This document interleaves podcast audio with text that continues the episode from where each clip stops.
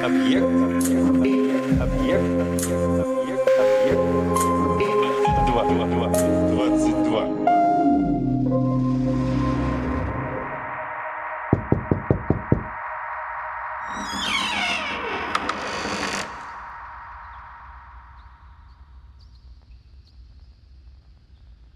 На берегу небольшой речушки Фоктленде, на границе с Тюрингией, расположен замок Лауэнштейн, бывший в свое время женским монастырем и разрушенный затем во время гуситских войн. Церковное владение, утратив хозяина, перешло впоследствии в светские руки и было передано графом фон Орламюнде, тогдашним землевладельцем, в аренду своему вассалу, который построил на руинах монастыря замок и дал благоприобретенному имению свое имя, а может быть, взял себе имя замка. Звали его Юнкер фон Лауенштейн. Однако вскоре обнаружилось, что церковная собственность не может процветать в руках мирянина и что за подобное тихое святотатство неминуемо приходит расплата. Останки святых монахинь, которые уже в течение столетий мирно покоились в подвальном склепе, не могли равнодушно перенести осквернение своей святости. Их древние кости приходили в движение, шуршали и стучали из глубины подвала в ночную пору и поднимали ужасный шум в обходной галерее монастыря, еще сохранившейся с прежних времен. Иногда процессия монахинь торжественно проходила по двору замка, святые сестры бродили по коридорам, с треском открывали и закрывали двери, из-за чего владелец лишился покоя в своих четырех стенах, и сон его был надолго нарушен. Часто монахини бесчинствовали в людской или в хлеву, пугали служанок, щипали их, мучили скотину, и у коров пропадало молоко. Лошади хрипели, шарахались, разбивали перекладины в конюшне. В результате всех этих безобразий благочестивых сестер и их бесконечных приставаний люди и животные, начиная с сурового юнкера и кончая свирепым бульдогом, приходили в неописуемый ужас – и теряли остатки мужества.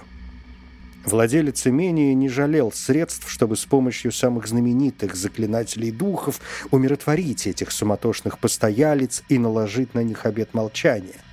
Однако не самое могучее заклинание, от которого трепетало царство сатаны, не церковная крапила, пропитанная святой водой, которая обычно действовала на злых духов, как мухоловка на комнатных мух – не в силах были долгое время противостоять упорству призрачных амазонок, которые с такой непоколебимостью защищали свои права на обладание бывшей собственностью, что заклинатели духов со святыми реликвиями вынуждены были отступать и обращаться в бегство. Одному из известнейших мастеров черной магии того времени – который ходил по стране, выслеживая ведьм, ловя кобальдов и изгоняя из задержимых злых духов, удалось, наконец, обуздать призраков-полуночниц и запереть их снова в темный склеп, где они получили разрешение катать туда-сюда свои черепа и греметь костями, сколько им вздумается. Теперь все стало спокойно в замке. Монахини снова тихо спали своим вечным сном. Но через семь лет беспокойный дух одной из монахинь выспался и стал опять появляться в ночное время, возобновив прежнюю игру, пока не устал и не успокоился на следующие семь лет. После чего вновь наведался на этот свет и устроил ревизию замка. Со временем обитатели привыкли к существованию призрака, и когда наступала пора появления монахини, дворня остерегалась в вечернее время заходить в старую галерею или покидать людскую. После смерти первого владельца поместье перешло в собственность рожденных в законном браке потомков, а в отпрысках мужского пола не было недостатка вплоть до времен Тридцатилетней войны, когда пышно расцвела последняя ветвь рода Лауэнштейнов, с воспроизводством которой природа, казалось, исчерпала свои силы. Натура настолько расточительно употребила свой материал для воссоздания телесной оболочки наследника замка, что к тому времени, когда эта оболочка достигла высшего совершенства, масса грозного юнкера почти равнялась весу знаменитого толстяка Франца Финаци из Пресбурга, а его толщина лишь на несколько дюймов уступала объему не менее известного дородного уроженца Гольштейна, прозванного Пауль Бутерброд представившего себя недавно на обозрение парижским дамам, которые с большим благоговением трогали его тугие бедра и бицепсы.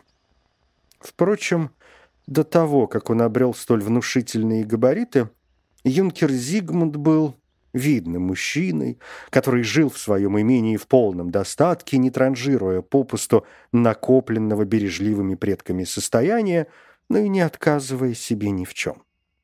По примеру всех своих пращуров, как только он после смерти отца вступил во владение Лауенштейном, наследник женился и со всей серьезностью занялся продолжением своего знатного рода, результатом чего явилось счастливое разрешение его супруги их первенцем.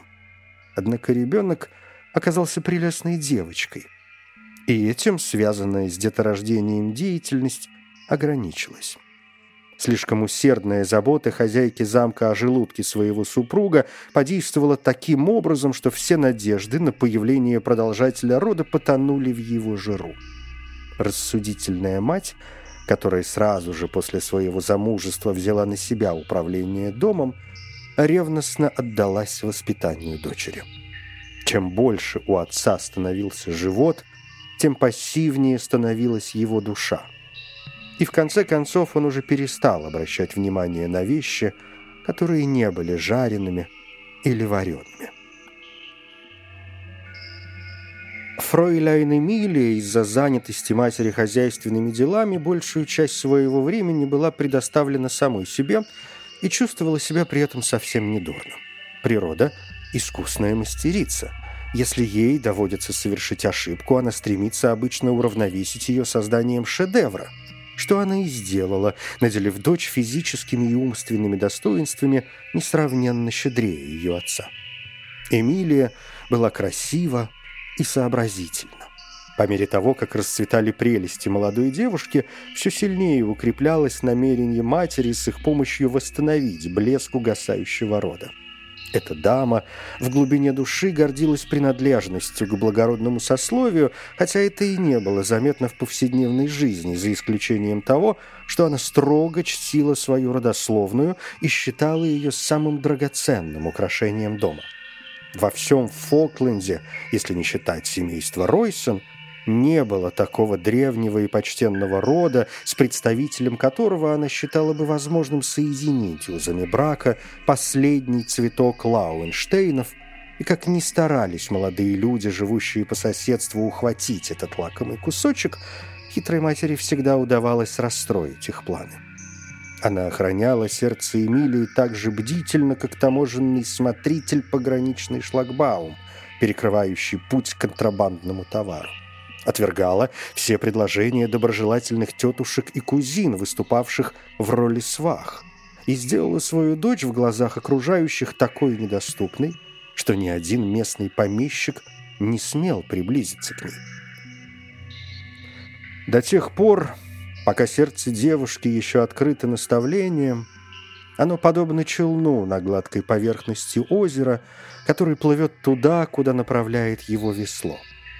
Но как только поднимается ветер, и волны начинают раскачивать утлое суденышко, оно уже не слушается гребца, и его несет потоками ветра и воды. Податливая Эмилия под опекой матери послушно следовала по пути взращивания сословной гордости.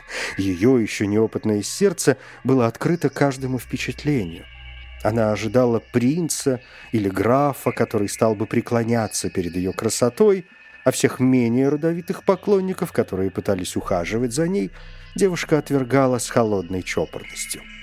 Между тем, прежде чем нашелся достойный искатель руки очаровательной Фройлейн, возникло обстоятельство, которое в значительной степени поставило под сомнение действенность материнской тактики отбора женихов и могло привести к тому, что все князья и графы немецких земель Священной империи – явятся завоевывать сердце Эмилии слишком поздно. Во время 30-летней войны в Фоктленде расположилось на зимние квартиры войско доблестного Валенштейна. Юнкер Зигмунд вынужден был принять множество непрошенных гостей, которые орудовали в замке похлеще достопамятных монахинь. Хотя они не претендовали на собственность, однако изгнать их было не под силу никакому заклинателю. Хозяевам замка ничего не оставалось, как делать хорошую мину при плохой игре, а чтобы поддерживать бравых воинов в хорошем настроении, что немаловажно для сохранения дисциплины, их развлекали надлежащим образом. Званые обеды и балы следовали один за другим. На первых заправляла хозяйка замка. Балы же были в ведении дочери владельца Флауенштейна. Столь блестящее исполнение законов гостеприимства совсем размягчило суровых офицеров. Они почитали дом, в котором их так хорошо принимали, и в результате хозяин и гости были довольны друг другом. Среди этих богов войны было немало молодых героев, которые могли бы нарушить святость супружеского ложа грузного юнкера. Однако один из них затмевал всех остальных. Молодой офицер – которого товарища звали Прекрасный Фриц, обладал наружностью бога любви в шлеме. Красивая внешность счастливо сочеталась у него с приятными манерами. Молодой человек был кротким, скромным и обходительным, при этом ясного ума и ловким танцором. Еще никогда ни один мужчина не производил какого-либо впечатления на сердце юной Эмилии. Лишь этот пробудил в ее девичьей груди неведомое чувство, которое наполнило ее душу невыразимым блаженством. Единственное, что ее удивляло, так это то, что божественный Адонис не был прекрасным принцем или графом, а всего лишь прекрасным фрицем. При оказии она попыталась расспросить у некоторых из его товарищей о родословной молодого человека и его происхождении, но никто из них не мог пролить на это свет. Все хвалили прекрасного фрица как храброго воина, который понимал службу и обладал общительным характером. Однако с его предками дело обстояло, похоже, не самым лучшим образом. Здесь были такие же разные варианты – как и в отношении происхождения и рода занятий хорошо известного и все же загадочного графа Калиостро, которого считали то отпрыском магистра Мальтийского ордена и с материнской стороны внуком императора, то сыном неаполитанского извозчика, то чудотворцем, то мастером по изготовлению париков. В одном все высказывания совпадали.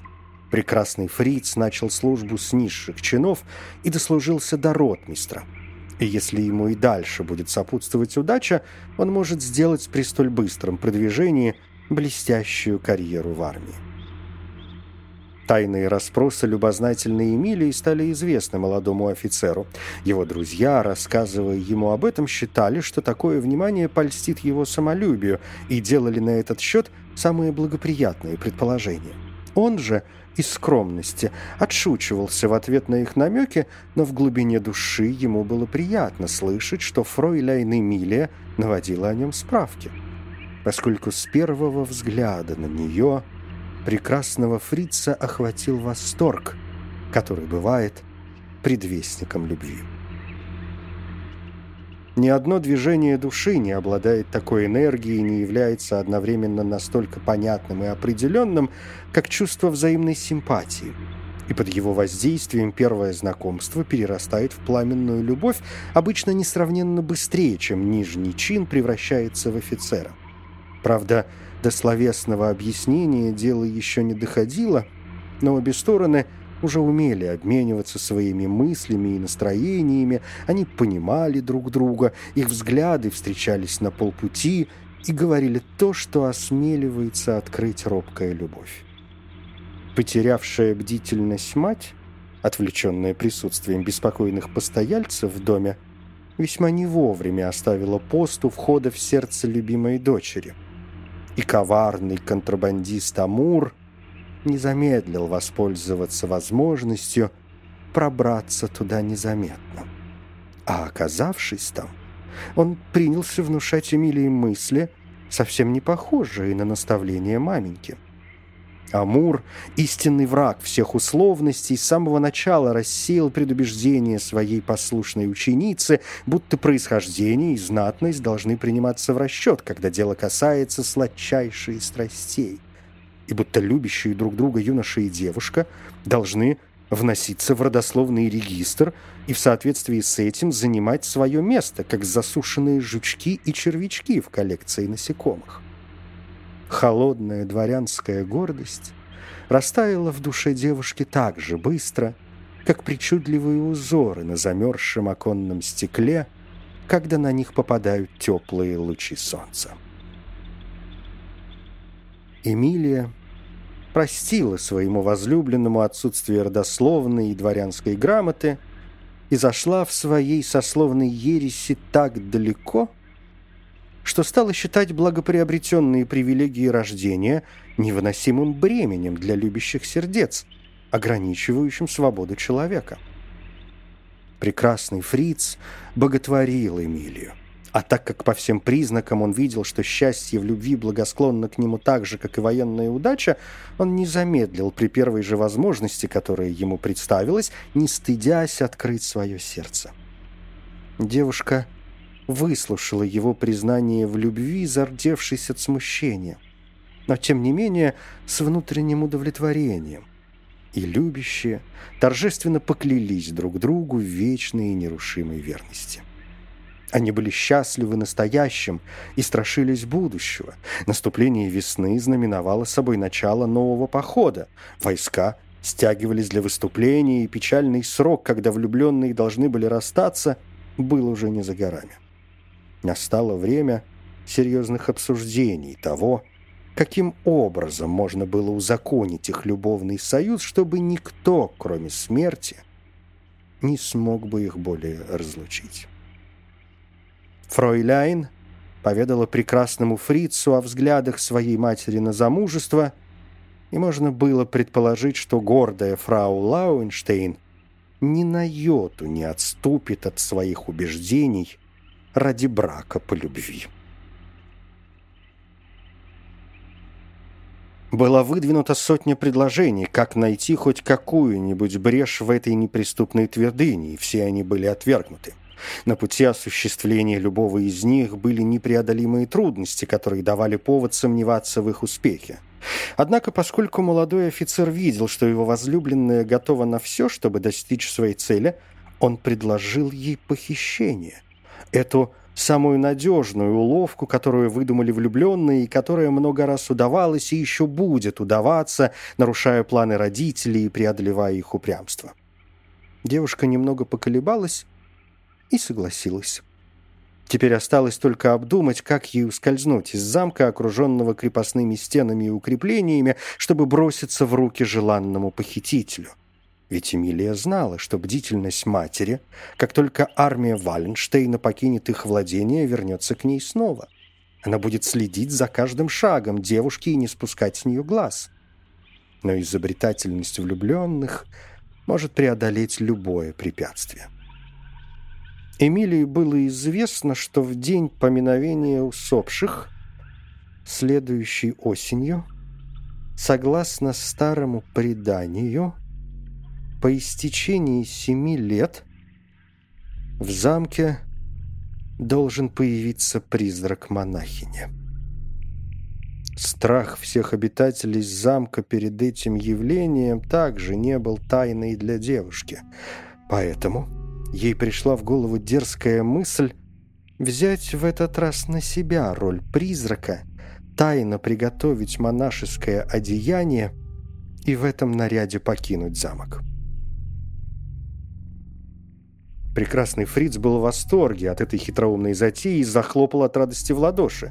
Хотя во времена 30-летней войны дух просвещения еще не получил широкого распространения, тем не менее молодой воин-герой был в достаточной степени философом, чтобы усомниться в существовании призраков или, по крайней мере, поменяться с одним из них местами, не ломая себе голову над этим. После того, как все было оговорено, он вскочил в седло, веря в свою судьбу небу, и ускакал во главе своего эскадрона. Военная кампания проходила для него удачно, несмотря на то, что он смело шел навстречу любым опасностям. Казалось, небо услышало его мольбу и взяло под свою защиту. Тем временем фройляйн Эмилия жила между страхом и надеждой. Она дрожала за жизнь своего верного друга и старательно выведывала, как идут дела в действующей армии. Каждое известие о стычках и перестрелках повергало ее в ужас и печаль, что ее мать объясняла повышенной чувствительностью доброго сердца девушки, не видя в этом ничего предосудительного. Молодой воин не упускал возможности передавать своей возлюбленной время от времени весточку о своей судьбе посредством тайных писем, которые передавались ей с помощью преданной горничной, и получал от нее тем же путем иногда ответное послание. Как только поход завершился, Фрид занялся приготовлениями к задуманной тайной экспедиции, купил четверку черноголовых лошадей к почтовой карете и охотничью коляску. Ему оставалось только с нетерпением посматривать на календарь, чтобы не пропустить день, когда он должен был явиться на условленное место в небольшой роще у замка Лауэнштейн. В день поминовения усопших Эмилия приступила при содействии своей верной горничной к осуществлению задуманного плана. Сославшись на легкое недомогание, заблаговременно удалилась в свою комнату и тут же превратилась в самое милое привидение, которое когда-либо бродило по земле. Долгие вечерние часы ожидания показались ей нескончаемыми. С каждым мгновением в ней росла потребность признаться в своем преступном намерении. Между тем Молчаливая покровительница влюбленных, сияющая луна, озарила бледным светом замок Лауэнштейн, где в торжественной тишине медленно затихали звуки заполненного хлопотами дня. В замке уже почти все спали. Кроме экономки, до глубокой ночи подсчитывающей трудные цифры хозяйственных расходов, работника на кухне, которому надо было до утра щипать три десятка каплунов на завтрак для господ, привратника, исполнявшего одновременно обязанности ночного сторожа, и Гектора, бдительного дворового пса, который приветствовал взошедшую луну своим лаем. Как только наступила полночь, храбрая Эмилия пустилась в путь, ведь ее новый облик внушал страх, способный закрыть все двери. Она тихо проскользнула по лестнице вниз, затем через галерею, где она заметила, что в кухне еще горит свет, поэтому она загремела изо всех сил связкой ключей, с треском захлопнула все каминные двери, затем беспрепятственно открыла дверь дома и калитку в крепостных воротах. Дело в том, что как только четверо бодрствовавших в замке домочадцев услышали необычный шум, они сразу же догадались о появлении беспокойной монахини. Ощипывавший каплунов работник мигом спрятался в кухонный шкаф, экономка в постель, собака в конуру, привратник к своей жене под бок. Девушка выбралась на волю и поспешила к рощице, где она уже видела, как ей казалось, запряженную быстрыми конями карету, которая дожидалась ее. Однако, когда она подошла ближе, карета оказалась лишь обманчивой тенью деревьев – Эмилия решила, что введенная в заблуждение этой ошибкой, она перепутала место встречи и пересекла рощу из конца в конец, пройдя по всем ее тропинкам. Но ее рыцаря вместе с экипажем нигде не было. Она была ошеломлена этим открытием и не знала, что думать по этому поводу. Уже не появление на свидание считается среди влюбленных сурово осуждаемым проступком, но не прийти навстречу в этих обстоятельствах было большим преступлением, чем неверность в любви. Девушке была непонятна причина такого поведения. После того, как она напрасно прождала целый час, а ее сердце трепетало и сжималось от холода и страха, она начала горько плакать и причитать. «Ах, этот вероломный фриц, он сыграл злую шутку со мной. Он лежит сейчас в объятиях у какой-нибудь любовницы и забыл мою верную любовь. Эта мысль вдруг пробудила в ней забытую дворянскую гордость. Ей стало стыдно, насколько она унизилась, что полюбила человека без имени и чувства благородства. В тот момент, когда опьянение страсти покинуло ее, Эмилия призвала на помощь рассудок, чтобы исправить совершенную оплошность. И этот добрый советчик сказал ей, что она должна вернуться в замок и забыть клятва отступника. Первое она сделала незамедлительно и вернулась в свою спальню целой и невредимой, к великому удивлению своей преданной горничной, которой она все открыла. Второе условие она решила обдумать на досуге более тщательно. Между тем человек без имени не был так уж виноват, как полагала рассерженная Эмилия. Он явился на место встречи вовремя.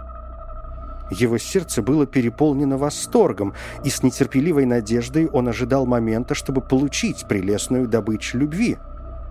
Когда приблизилась полночь, молодой человек подкрался поближе к замку и стал слушать, не откроется ли калитка – Раньше, чем он предполагал, оттуда появилась милая фигура в монашеском одеянии. Он поспешил ей навстречу из своего укрытия, схватил ее на руки и проговорил «Теперь ты моя. Я держу тебя в своих объятиях и больше никогда не выпущу, любимая. Ты моя, а я твой, дорогая, душой и телом». Благоговейно отнес Фриц драгоценную ношу в карету, и вот уже лошади помчались опрометью по холмам и долинам. Кони Почему-то фыркали и хрипели, тряся гривами, перестали слушаться удил и, наконец, понесли. Вдруг у кареты отскочило колесо. Резкий толчок выбросил возницу далеко в сторону, а карета подлетела к крутому обрыву и вместе с лошадьми и всем, что в ней было, рухнула вниз. Прекрасный герой не мог понять, что с ним случилось. Его тело было измято, голова разбита — от сильного удара он потерял всякое присутствие духа. Когда он пришел в себя, он обнаружил отсутствие своей возлюбленной спутницы. Остаток ночи Фриц провел в этом беспомощном положении, а утром обнаружившие его крестьяне отнесли потерпевшего в ближайшую деревню. Кареты из Бруя были потеряны безвозвратно.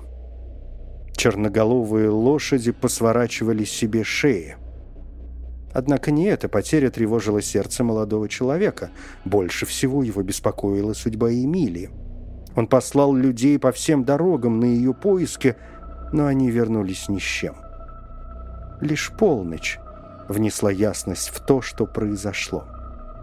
Как только пробило двенадцать, открылась дверь, и в комнату вошла потерянная спутница, но не в образе очаровательной Эмилии, в обличье призрака монахини, мерзкого скелета.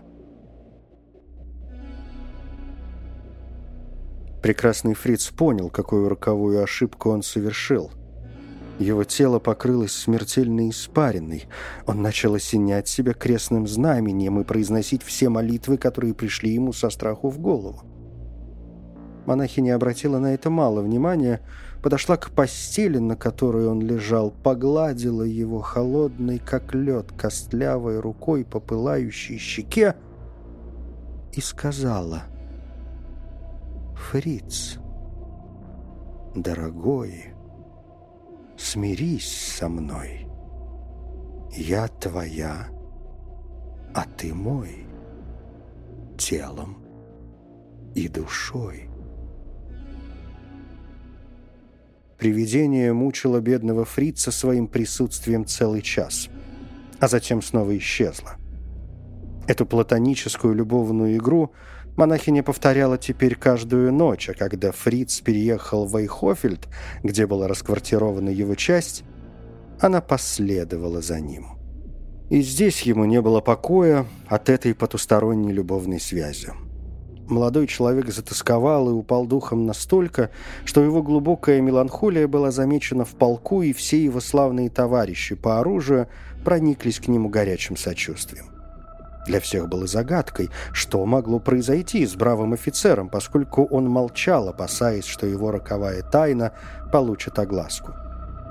У прекрасного фрица был, однако, среди сослуживцев близкий друг, один пожилой вахмистр-лейтенант, который слыл мастером во всех связанных с нечистой силой делах. По слухам, он обладал утраченной ныне способностью вызывать и изгонять духов. Этот испытанный в боях ветеран с добродушной настойчивостью приставал к своему молодому другу, чтобы тот открыл ему причину своей тайной тоски. Истрадавшийся мученик любви, которому уже опостылила такая жизнь, не мог больше сдержаться и по секрету поведал товарищу свою историю. «И это все, что тебя беспокоит, брат?» — с улыбкой спросил заклинатель духов. «Пойдем ко мне на квартиру». Было сделано много таинственных приготовлений. Нарисовано на полу множество различных знаков и кругов. И по зову мастера в темной комнате, освещенной лишь тусклым мерцанием магической лампы, появился полуночный призрак, на этот раз в дневное время, где ему был сделан суровый выговор за совершенные безобразия, и в качестве нового места обитания указано пустынное пастбище в уединенной долине. Призрак исчез. И в то же мгновение поднялась буря со смерчем, которая привела в движение весь город. В этом городе был старый обычай. Когда поднимался большой ветер, 12 его избранных граждан садились верхом, тут же в торжественной кавалькаде проезжали по улицам и запевали песню, призывавшую к покаянию, чтобы утихомирить ветер. Как только были посланы для усмирения урагана эти двенадцать апостолов, обутые в сапоги и на добрых конях, ветер стих, а призрак уже больше не показывался никогда. Молодой герой почувствовал, что этот дьявольский ураган был связан с очищением его бедной души и был чрезвычайно рад, что наконец избавился от мучившего его призрака. Он снова бодро отправился с грозным Валенштайном в новый поход в далекую Померанию, где участвовал в трех военных кампаниях, не получая никаких известий об очаровательной Эмилии, и проявил себя настолько блестяще, что при возвращении в Богемию командовал уже полком. Путь молодого полковника проходил через Фоктланд, и как только закаленный воин увидел вдали замок Лауэнштейн, его сердце забилось сильнее от тревоги и сомнений, осталась ли верна ему его возлюбленная. Он представился как старый преданный друг дома, не сообщая о себе более подробно, и в соответствии с законом гостеприимства ворота замка вскоре открылись для него. Боже, как испугалась Эмилия, когда в гостиную вошел мнимый клятвоотступник. Прекрасный фриц. Радость и гнев обуревали ее бедную душу. Она не могла решиться удостоить его дружелюбным взглядом, и просто встретиться взглядом с неожиданным гостем стоило ей больших усилий. Три долгих года девушка постоянно спрашивала у себя, хочет она или нет забыть своего возлюбленного без имени, которого она считала вероломным, и именно поэтому она непрерывно думала о нем. Его образ всегда был перед ее глазами, и, казалось, особенно бог сновидений благоволил к прекрасному фрицу, потому что бесчисленные сны Эмилии, в которых он ей постоянно являлся с момента его исчезновения, склоняли ее к тому, чтобы простить или оправдать его.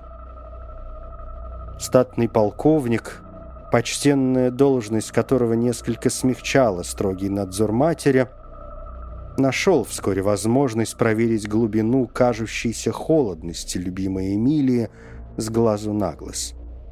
Он открыл ей жуткую историю с похищением, а она призналась со всей откровенностью, что подозревала его в нарушении клятвы верности. Эмилия и Фриц договорились между собой приоткрыть завесу таинственности над своими отношениями и поведать о них матери. Добрая женщина была поражена как открывшейся сердечной тайной ее хитрой Эмилии, так и сообщением о неудавшемся похищении. Она нашла справедливым, чтобы такие суровые испытания были вознаграждены счастливой любовью, только по-прежнему считала предосудительным для своей дочери выходить замуж за человека без имени. Однако, когда девушка сказала, что гораздо разумнее выйти замуж за человека без имени, чем за имя без человека, мать не смогла ничего возразить на это. И поскольку в запасе у нее не было хоть какого-нибудь графа, да к тому же и отношения тайных договаривающихся сторон достигли, казалось, определенной зрелости, она дала материнское благословение. Прекрасный фриц обнял очаровательную невесту, и их свадьба прошла весело и спокойно, без вмешательства каких-либо призраков.